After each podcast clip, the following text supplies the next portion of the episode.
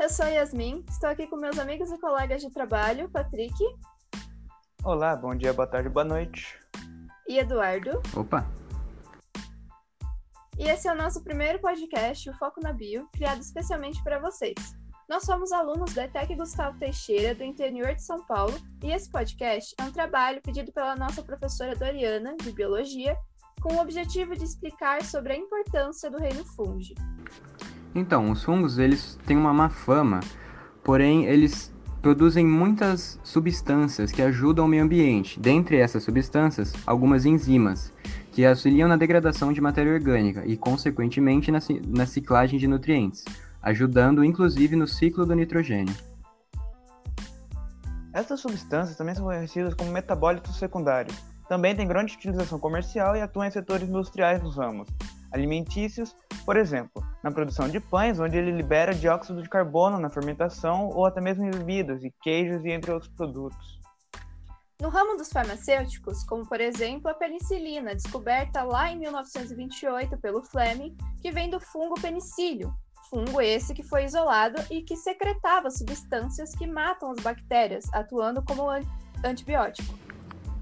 Os fungos eles ajudam na biorremediação do tratamento de efluentes, mas também têm seus pontos ruins, como as pragas agrícolas podendo causar muita devastação e também na parte de saúde pública, podendo causar pneumonia, candidíase, sapinho, micose e outras doenças.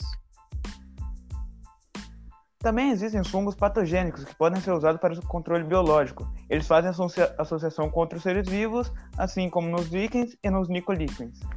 Os fungos do tipo aramanita, aquele vermelhinho com pintas brancas que a gente associa muito com cogumelos, eles na verdade são muito venenosos em sua grande maioria, então a gente tem que tomar muito cuidado. E por último, os cogumelos alucinógenos, que são fungos com propriedades alucinógenas utilizados por diversos povos em suas atividades culturais, bem como drogas recreativas.